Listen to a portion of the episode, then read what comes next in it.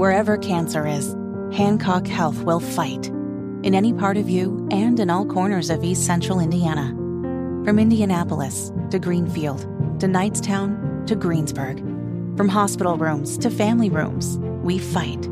With technology and medicine, with care backed by the wisdom of Mayo Clinic. For you, for your family, and for your future in Decatur County. We fight cancer here. HancockHealth.org slash cancer. The Air Force released the military records of Jennifer Ruth Green. They did it. She, the candidate for Congress in the Indiana 1st District, a Republican, a black woman running against the incumbent Frank Mrvan. Me, I'm Tony Katz. 93 WIBC. Good morning. It was Congressman Jim Banks and Congressman Larry Bucshon, both of Indiana, who demanded answers to how did her military records get leaked, end up at Politico, and a quote unquote reporter named Adam Wren from right here in Indianapolis writing about a sexual assault she experienced as she reported it to, to her higher ups that was in her military records, but was not something she was talking about. But he reported it. Put it in the put it in there for no other reason than to what? Humiliate, embarrass, shame, bring questions about her. And then Politico stated that they got the information via a FOIA request, Freedom of Information Act request. Well, doesn't seem to be the case. It seems to be the case that the Air Force admits that they improperly released Lieutenant Colonel Lieutenant Colonel Jennifer Ruth Green's uh, confidential personnel records and released them as is described to an opposition research firm. So Politico and Adam Wren need to explain if they didn't come from a FOIA request, a Freedom of Information Act request, why don't you say where you got them? And why did you say FOIA request? That lie is enough to be disqualifying of Politico and Adam Wren from being thought of as journalists or engaging in journalism.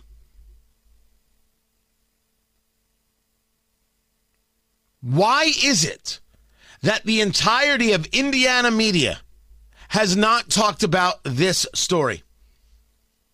I can go uh, to NWI.com. And Green's baseless accusations unleashes social media firestorm against Mrvan family. That's from Dan Carden. It, it's it's it's baseless. Well, you would have known if you had done any investigation whatsoever your job as a reporter. You would have known. But you didn't. Over at the Indy Star, oh, I've got another story about Diego Morales. Oh, I got stories about Greg Garrison running for Hamilton County prosecutor. But no stories about this. No stories about this. The Indy Star doesn't give a damn what lies you tell about women. If they're Republican women, they deserve it.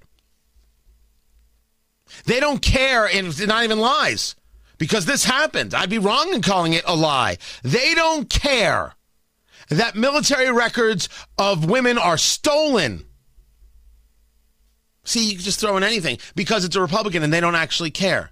They only care about women when it helps their political ideology. I'm saying it directly to the Indianapolis Star. Refute the charge.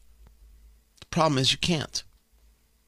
The problem is no one in Indiana, no reporters are actually doing the reporting. And no one's asking the question if Wren and Politico got this information improperly, why did they why did they print it? I mean, they only printed it to attack her. Did they know they got it from an Oppo research firm? That's why you need an investigation. Did they do it purposefully? Did they get it from Frank Mrvan? What did Frank Mrvan know and when did he know it? Why? Congressman Mrvan is somehow uh, out of bounds? Oh, no, no, he's very much in bounds. This information was obtained illegally. By whom? To whom? Well, that would we would have answers to if we actually had reporters. But we don't. We don't have anybody reporting this story, just, just me.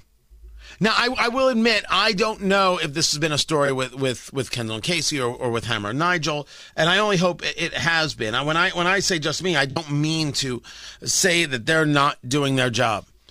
Maybe I should just say WIBC. Local media in Indianapolis has shamefully not discussed this story. And I don't want to hear uh, uh, about, well, you know, that, that's up to the newsroom or that's up to the uh, news director. You don't talk to reporters? Now, I will tell you that there is a, a, a, divide here between what we do on commentary and what the newsroom does at news. But you are supposedly journalists, right? You're in the news business. So why would there be that divide? Why isn't it something you're bringing up? Do I really need to know that Bob Donaldson and Debby Knox are reading the news with such a plum if they're not interested in investigations for real stories that affect Hoosier lives? Who cares? Doesn't matter how good they look in their tie or their pantsuit reading into a camera.